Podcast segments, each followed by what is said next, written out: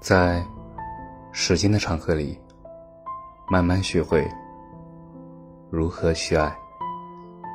大家晚上好，我是深夜治愈师，则是每晚八点伴你入眠。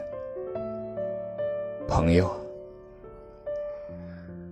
发小结婚，我在外地上学，实在回不去。此为背景。对话如下：到底能不能回来参加婚礼啊？学校请不了假，就让红包代表我的心。都发红包，那我还办酒席干啥？酒等着假期补上。好兄弟缺一个就不完美，很多事做不完美。也很完美的。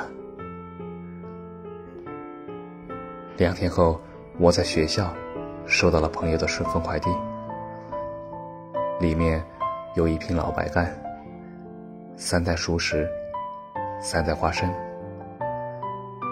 那三样，是我们小时候偷偷瞒着父母，躲在村外第一次喝酒的东西。什么会变？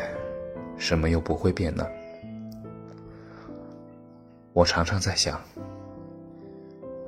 你说能留住的朋友都走不掉，